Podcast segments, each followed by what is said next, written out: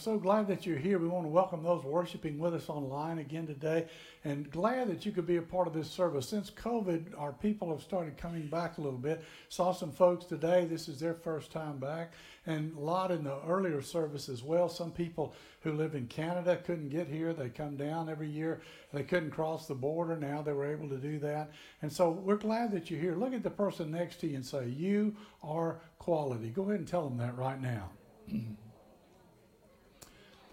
You are quality. We we don't have all the quantity back yet, but we've got a lot of good folks here, and we've got quality here. Now we've been talking about going home for Christmas. Last week we talked about being afraid to go home. Maybe we've done something wrong. We're going to get in trouble. Maybe we don't feel worthy to go home. There's all kinds of reasons for that. And we shared that. Today, though, we're going to talk about the joy of coming home, to be home at Christmas and to be home with our Heavenly Father as well during this season of the year. Now, we're reminded of the truth that God loved us so much that He gave His Son. He gave His very best for us. And because of that, we know that He wants to be with us. God is a God who likes to be with his kids. He wants to be his people around him. He enjoys them. You know, just like you do when you have your family and friends together for the holidays. You want to spend time together. You want to reminisce and talk and celebrate. And that's what we saw. Recently, we saw how Micah predicted the coming of Jesus 700 years before it happened with great precision. And that reminds us that God is concerned about the details in our lives. Don't ever think that God doesn't care about the details in your life because He does. He keeps up with all the different details. So many times, God has amazed me because at times when I didn't think He was paying attention, He took care of some details in my life that only He could know about. It was such an amazing thing, and I'm so grateful for that. And there's good news today and good hope for tomorrow because God does care about us. This morning we're talking about the joy of home. Now, my wife Laura grew up in the same house since she was a small child. They built a house about the time she was born. And by the way, pray for Laura. She's homesick today with the shingles. Yeah, but she's much better. She she got them earlier in the week. She's gotten the medication and she's doing better now. But you know, it's stressful living with me, and so I'm just saying that you know stuff like that might happen. I don't know. I don't know that I was the cause of it, but anyway, anyway, she grew up in the same house. Now, her family always had a big get together on Christmas Eve. The whole extended family came to their house for Christmas. And then when Laura and I got married, most of the time I served churches in Florida. And, and we grew up in Tennessee. And so there was no way on Christmas Eve for us to be at her folks' house with all the extended family because we had Christmas Eve services together with our church family. And so we never could be there. Before our kids were born, though, one year we decided what we would do is try to go up there. And so we left about 8 o'clock after the last service. And I don't know if you realize it, but during that time of the year, you're just really worn out. I know you get tired too, there's a lot going on. Well, if, if you're in the ministry and you just kind of make it to Christmas Eve and then you really you just want to go home and go to bed and crash and sleep in. But anyway, so we left and we drove and we thought it'd be a good idea, and it was for a while. And we got up the road, and Laura is programmed to go to sleep. So I usually drive. I've found that that's best for me to be at the steering wheel because she goes to sleep pretty quick. And so I was driving along and I made it all the way to Gadsden, Alabama. She was had been asleep for many hours, and I thought if I don't stop, I'm about to go to sleep. I've got to stop. And so I pulled in. We got a motel and we slept for a few hours, and then we got up and drove on into Tennessee. Now we didn't make it you know, there to be there that morning, but we did make it. And although we were tired, we had a great, joyous Christmas celebration. Now, for many of us, coming home is a celebration. It is a time with friends and family. It's a time to reconnect and share a meal and celebrate and tell stories and laugh together. All the fun things that you do during that time of the year. But I know there are some people, maybe here today, some maybe who went to our blue Christmas service that we had or have or are going to have, and that's a time for them because they're sad. It's a stressful time. It's a time of anxiety and it's a time of, of difficulty. And so I realize that not everybody can always be in a joyous mood at Christmas. So this morning, I want us to think about the joy that all of us can have as believers in Christ. To think about coming home to Jesus. Have you ever wondered why the angels sing? Have you ever thought about that? I mean, we sing songs about the angels singing. You watch Christmas movies about the angels singing. But why do they sing? In Luke, the second chapter, verses 13 and 14, it says, Suddenly, a great company of heavenly hosts appeared with the angel praising God and saying, Glory to God in the highest heaven and on earth, peace to those on whom his favor rests. Now, the one of the first things you see there, it starts out and it says suddenly. It seems like this came out of nowhere. Why did the angels sing? The angels, do they sing every time a baby's born? Do you know how many babies are born? Every year, 140 million babies are born. That's roughly 385,000 babies a day. That's 256 babies per minute. That's four babies per second. That's a lot of babies, isn't it? And birth is certainly something that is a miracle. We don't know if the angels sing every time the babies are born. That sure would be a lot of singing. But we know that they sang when Jesus was born. Why? Well, we talked about this last week. For 700 years before Jesus' birth, the prophets foretold of the Messiah coming. They said, now, sometime in the future, we don't know when, it's going to happen. For 700 years, they talked about it. And then something happened. But by the end of the Old Testament book of Malachi, which is the last book of the Old Testament, all the way to the appearance of John the Baptist in the New Testament, is a period of about 400 years. And during those 400 years, there was silence. There were no prophecies proclaimed for 400 years, and it seemed as if God had forgotten the promise that He made. 400 years of silence is a long time. Sometimes we get impatient with God when He doesn't answer our prayers the way we want Him to in the time frame that we want. Can you imagine watching for 400 years? After I answered the call to the ministry, I had come down my senior year of college from Middle Tennessee State University in Murfreesboro, Tennessee. I came to Niceville, Florida. I went to work at the Methodist Church there. That year, I answered the call to the ministry. Then I had to go back to school. I hadn't graduated. I had to pick a college that I wanted to go to. I had to find a church where I could work. And so there were three different churches where I interviewed. The first church really wanted me. I mean, they were really nice to me. They said, not only can you come here to work, but then you can run right on up the road to Atlanta to go to seminary. It's very close. We'll just let you keep working right here and paying you. And it was very enticing. The second church said, We want you if our youth minister leaves. The youth minister was a buddy of mine. He was planning to leave and go to seminary. And so he took me in there to get a job to take his place. And then he changed his mind.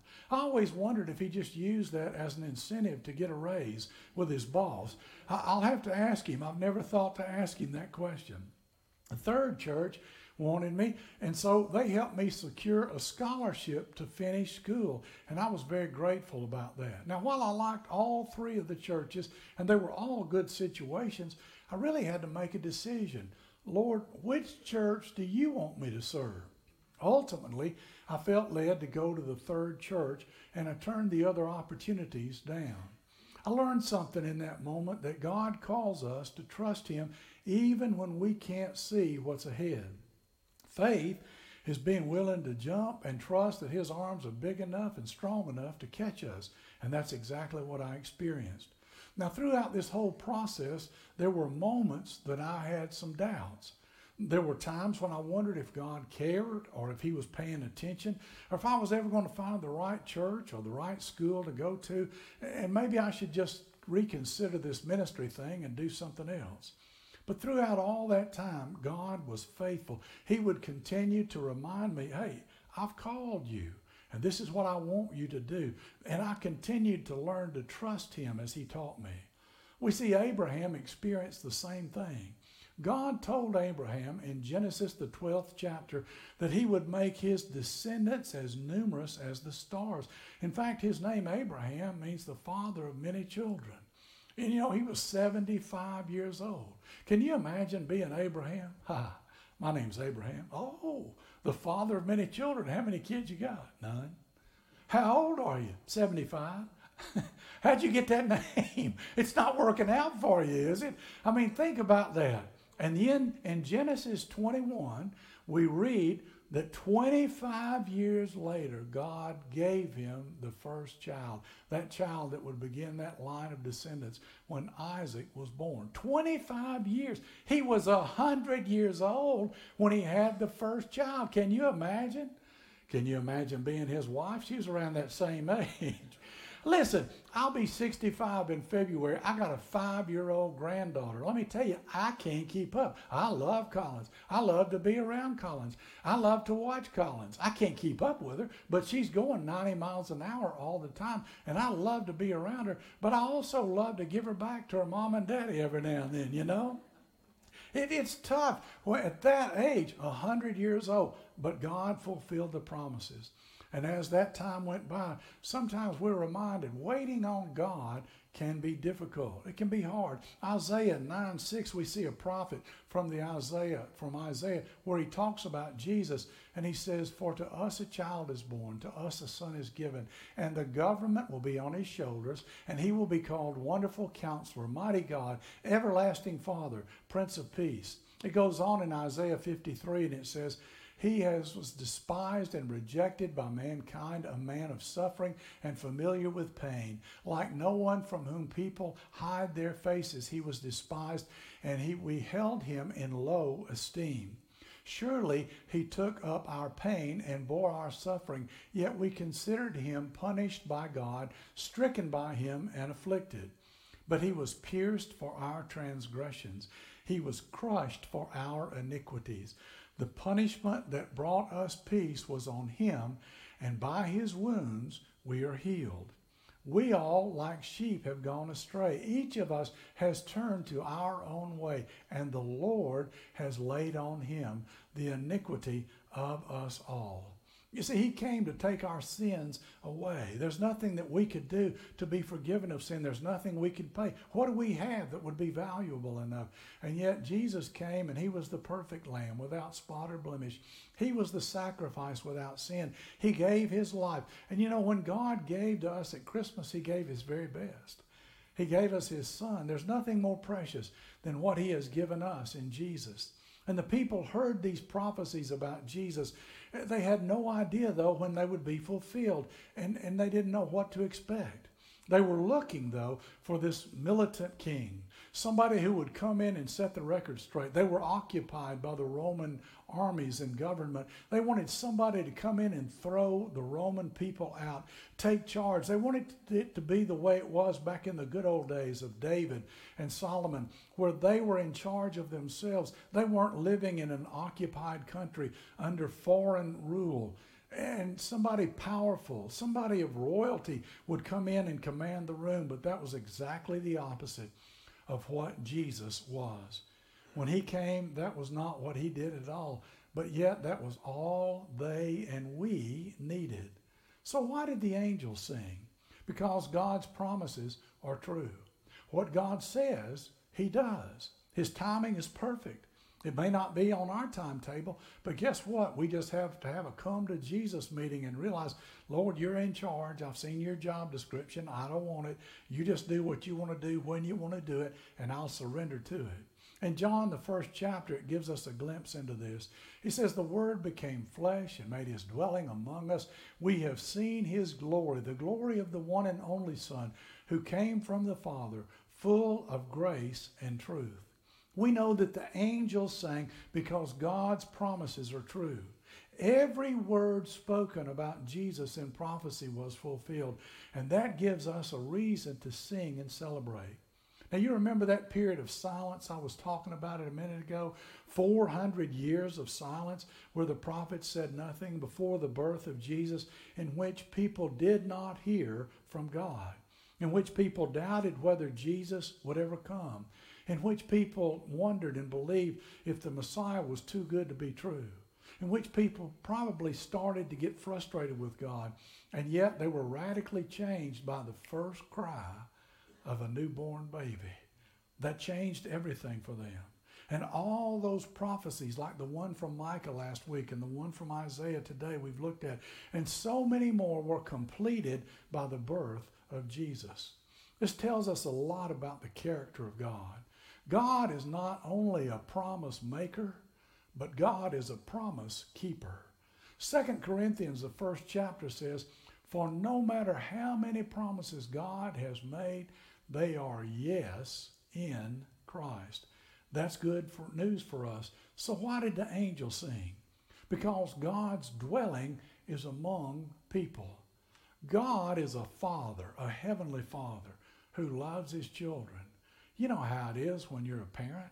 You love your children. You want to be around them. That's why you had them. You love your grandchildren. You love your family. And God is no different. His original intent has always been to be among his people. In Genesis, the third chapter, we see that sin enters the world through Adam and Eve. And there they were separated from God, and everyone born after them was separated as well. Because he's holy and perfect, and he can't be a part of sin. But God's heart was still to be near his people. And God had a plan of redemption to bring his people close again. But it would cost him everything. And yet, he was willing to give it for us. And so we see that Adam and Eve realize for the first time that they're naked and they hide. And God goes for a walk in a garden. And he says, Adam and Eve, where are you? And they say, We're hiding, Lord. And he says, Why are you hiding? And they say, Because we're naked. And so what God did was he explains that that, that, that has happened. And it says in Genesis 3:21, the Lord God made garments of skin for Adam and his wife and clothed them. Now, I don't know if you've ever thought about it this way, but I want you to think about this for a minute. He had to kill the animal to do that, didn't he? This is the first time that blood was shed, in this case, to cover physically Adam and Eve, but also for the sins of humanity. You see, when Adam and Eve had not sinned, they didn't know anything was wrong. They were innocent. But now they were fallen.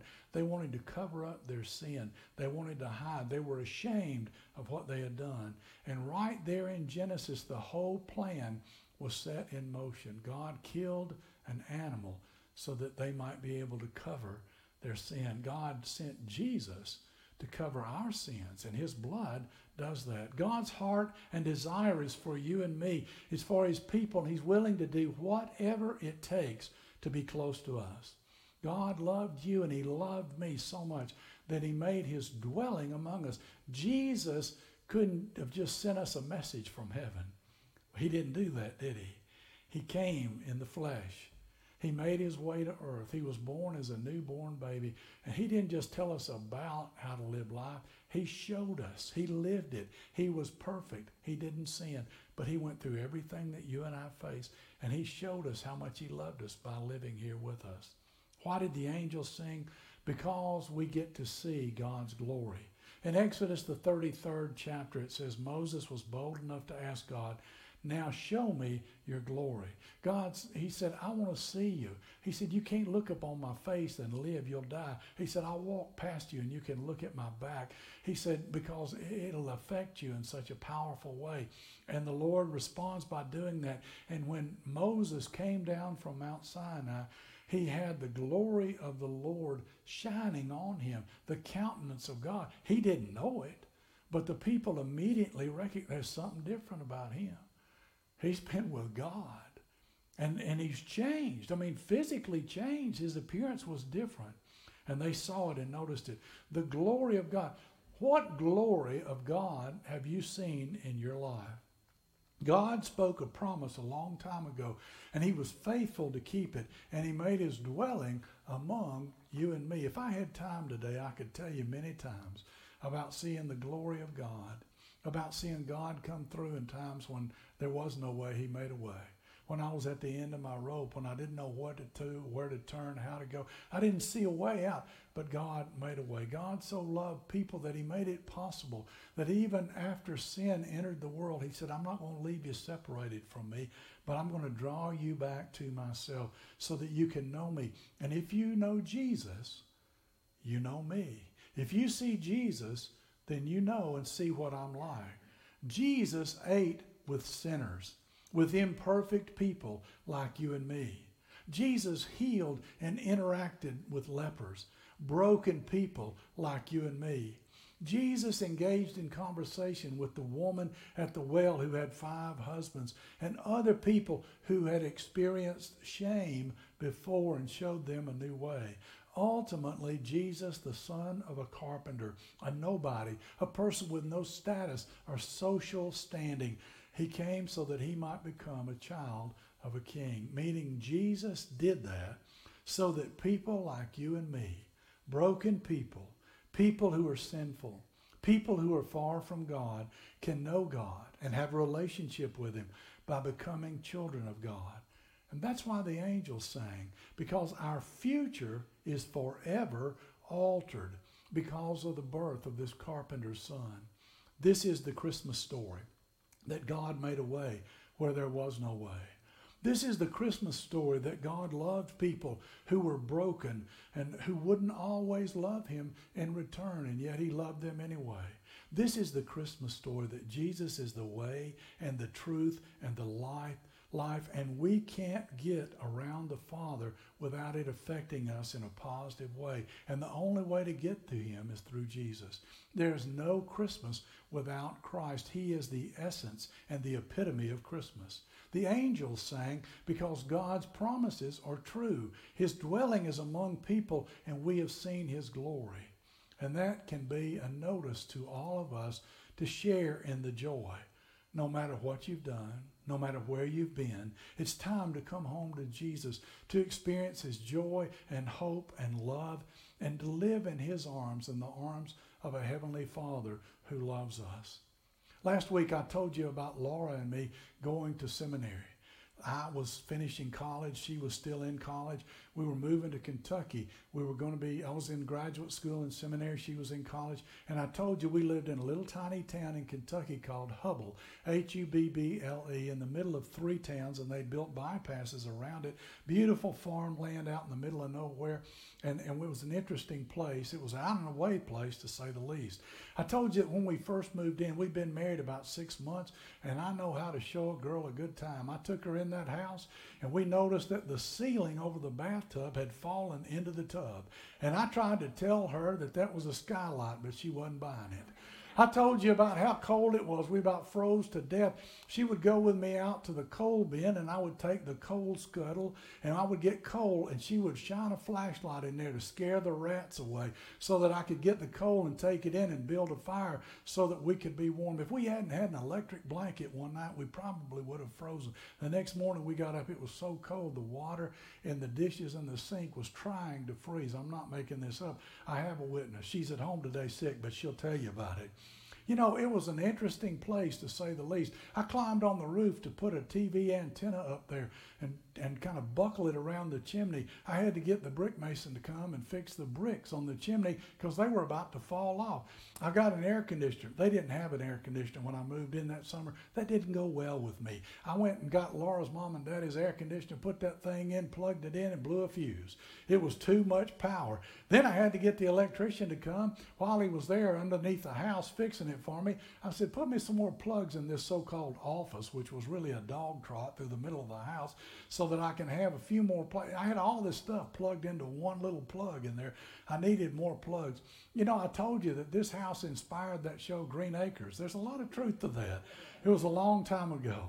Well, what I didn't tell you about was that we had a cistern for water. Now, if you're not familiar with a cistern, let me educate you a little bit. Water comes from heaven. It rains. It comes down the roof.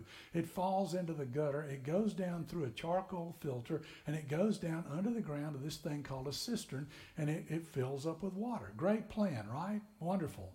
Only problem was there was no city water. This is in the country. This cistern was old. It was small and it leaked about three quarters of the way up. So every week you had to get the water wagon and you had to go to town and you had to get water. I'm, this is in the early 80s. I'm not making this up. The churches had outhouses. I had to build them plumbing there. I had to put in bathrooms in both those little churches while we were there. We did that. That's my claim to fame. I'm always going to be known as the preacher who got them indoor plumbing. You know, and you know me. How about that? We'd have to drive to town. It'd take forever. You put the, the hose in the water wagon. Now listen, You couldn't just put $20 worth of quarters in there and get back in the truck. If it's raining, if it's hot, if it's freezing, you got to stand there one quarter at a time. The light turns green, you put the quarter in. It turns red till it's through. It turns green, you put the next. I'm not kidding. You spend the whole day on Saturday getting water and taking it back. So I, I my father-in-law would come to see us all the time, and my mother-in-law. They live on the Cumberland Plateau in Tennessee. They would always bring us spring water. He would go down on the side of the mountain, park the car. He got it for his house too. They had running water, but this is what they drank. It was clear, cool, great water. So he would bring us. He had a, a box, and he would bring us 12 milk jugs of water so that we would have water to drink because you know you, you didn't have a lot of water you weren't going to use it up and so you had to have it for cooking and bathing and so forth so we bring well they they came in the house the people of the church and they started laughing they got the biggest kick out of that they said look here the preacher is bringing tennessee moonshine from the mountain all the way up here to kentucky they said, We have got to build this boy a new cistern. And they did. They went out back and they dug a hole. It was as big as a swimming pool right outside the back door. You don't want to take that step anymore. You go out the front door. And they get it all dug out and they're working. I'm telling you, it's huge. And it's got a wall in the middle of it, and the water will go through and it'll filter over to the other side. And it's like a big patio with two manholes out there, and you got water now. The only problem was that they started this project in the winter. And they got about halfway through, and there was just this big hole in the backyard. And then the winter set in. And it was one of the worst winters that they had ever had.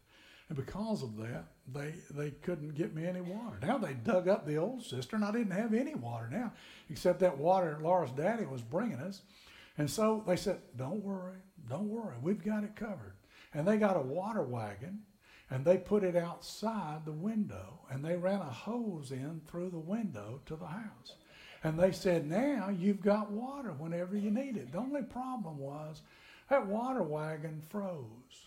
The water was out there, you could see it, you just couldn't get it. It was right there. And so what that meant was we had to go other places. You try cooking without any water sometime. It's a challenge. So every night, here's what we do. We left in the morning when it was dark, came home at night when it was dark. Miss Luce, who was our neighbor, little bitty tiny woman, tickled to death because all of her family was grown and had moved to Florida. She didn't have any family there. She said, You come to my house, I'll cook for you. And she was not kidding. This tiny little woman would cook us a meal. It was like Thanksgiving every night. I mean, every vegetable you could ever want. It was all delicious. All the rolls and the dessert. I was gaining weight just because we didn't have any running water there at the house. Then Laura would have to take a bath at Miss Lucy's house every night. Then in the morning, I'd have to drive to the seminary 45 minutes away, take a shower, get cleaned up so that I could go a leisurely morning to my 8 o'clock class there. It was a 45 minute drive. So every day that's what I was doing, and that's what she was doing. Now that was a challenging winter for us, and as I said, we were pretty much newlyweds. But the hardship that lasted all that time was easier because the people were so loving to us. Every night, Miss Luce took care of us with those meals. Every Sunday, people in the church would take us out to lunch and feed us. They'd take us back to their house. They'd say, Here's the newspaper. Sit in the recliner. I'll turn the football game on. A couple who never had kids, they kind of adopted us and they wanted us just to hang out with them. Go to sleep, take a nap, they'd say. And I, I took them up on that. I was worn out. But you know, they made us feel at home. And, and they set a place for us they gave us a place at the table and they treated us like family. Laura and I were talking about it this morning. They would get out the fine china for us. And I didn't even know what that meant. Laura said, uh, she heard them talking, get out the Haviland. Haviland is like the best china they could possibly have. Laura knows about all that china. She inherited a lot of that stuff from her family. Our family, I got paper plates. That's what we were known for. Now, here's the deal this morning, I want you to realize there's a place for you at God's table. And God puts out the best for you and me. He loves us. We're His children. He said, Listen, I'm going to give you the very best I've got. And I want you just to be here with me. I just want to be among you. I just want to love you. I just want to, to let you know how much I care. And there's a place there for us. Maybe you've been gone for a long time. Or maybe today you've never been there before. Maybe you're thinking, you know, like last week, God can't love me because this is what I did, or this is what I said, or this is the way I acted ugly. But when God looks at a Christian, you know what he sees? He sees the righteousness of Jesus. And so you and I, we have a hard time accepting the fact of how much God really does love us. He forgives us much quicker than we'll forgive ourselves. But he says, listen, I want you just to come home. What better time than during Advent to come home for Christmas? It's an opportunity for you to just say, Lord, I, I'm tired of running. I'm tired of being scared. I'm tired of hurting. I'm tired of being, Uh, you know, at, at odds with you. I'm, I'm tired of being at odds with other people. I just want to have a relationship with you and with other folks. I just want to live in peace again. I just want to experience something that only you can give me. And there's a place for you, and it's not dependent on what you do. It's all about God's character and all about His love, and you can't earn it. And there's nothing that you can do to strive to keep it. It's just there for you. I, I just want to ask you this morning are you ready? Are you ready to come home? Are you at a place in your life where you're just going to just say, I'm just going to abandon all fear? I'm not going to hold back anymore. I'm just going to jump and I'm going to trust God to catch me. And I'm just going to know that His arms are big enough and strong enough that He loves me and He won't let me go. And He's ready. He's just ready and willing. And all I have to do is just surrender to Him. Father, thank you for loving us. Thank you for giving us the joy of Christmas. Thank you for giving us a relationship with you. We, we thank you for your presence here today. We recognize that you're in this place. This is your house. Little children know it, they see it. We heard that earlier. And we're your children too, Lord, and we see it and we celebrate it. We're so grateful, Lord. We're so blessed. We just want to be about your business. Lord, not only do we want to make things right for us with you, but but once they are right, we, we want to take advantage of the opportunity that you give us to minister to other folks. Lord, maybe we're involved with people who've lost loved ones and we're there to minister to them. Maybe during this season there's there are people who are depressed and discouraged and down. They they don't know how to go through this time of the year because maybe they've lost someone they loved. Or maybe they just feel so far away from you and they want to get home, they just don't know how. Lord, I pray that, that we would not be the same because we've been in this service. That the glory of the Lord would pour out upon us. That we would experience your real presence in our lives. That when people see us, when we leave here, that our countenance will be different because of you. And Lord, we'll give you all the glory and all the praise. And we'll give our lives to you. We'll just say, Jesus, forgive us of our sins. Cleanse us from all unrighteousness. I turn to you and, and I ask you to forgive me, a sinner. And I thank you for doing that today. And I pray that, that I'll just take your hand and walk with you every day and be about your business. Thank you, Lord, that just like a little child, I get to go to work with you every day. What a privilege and a blessing it is.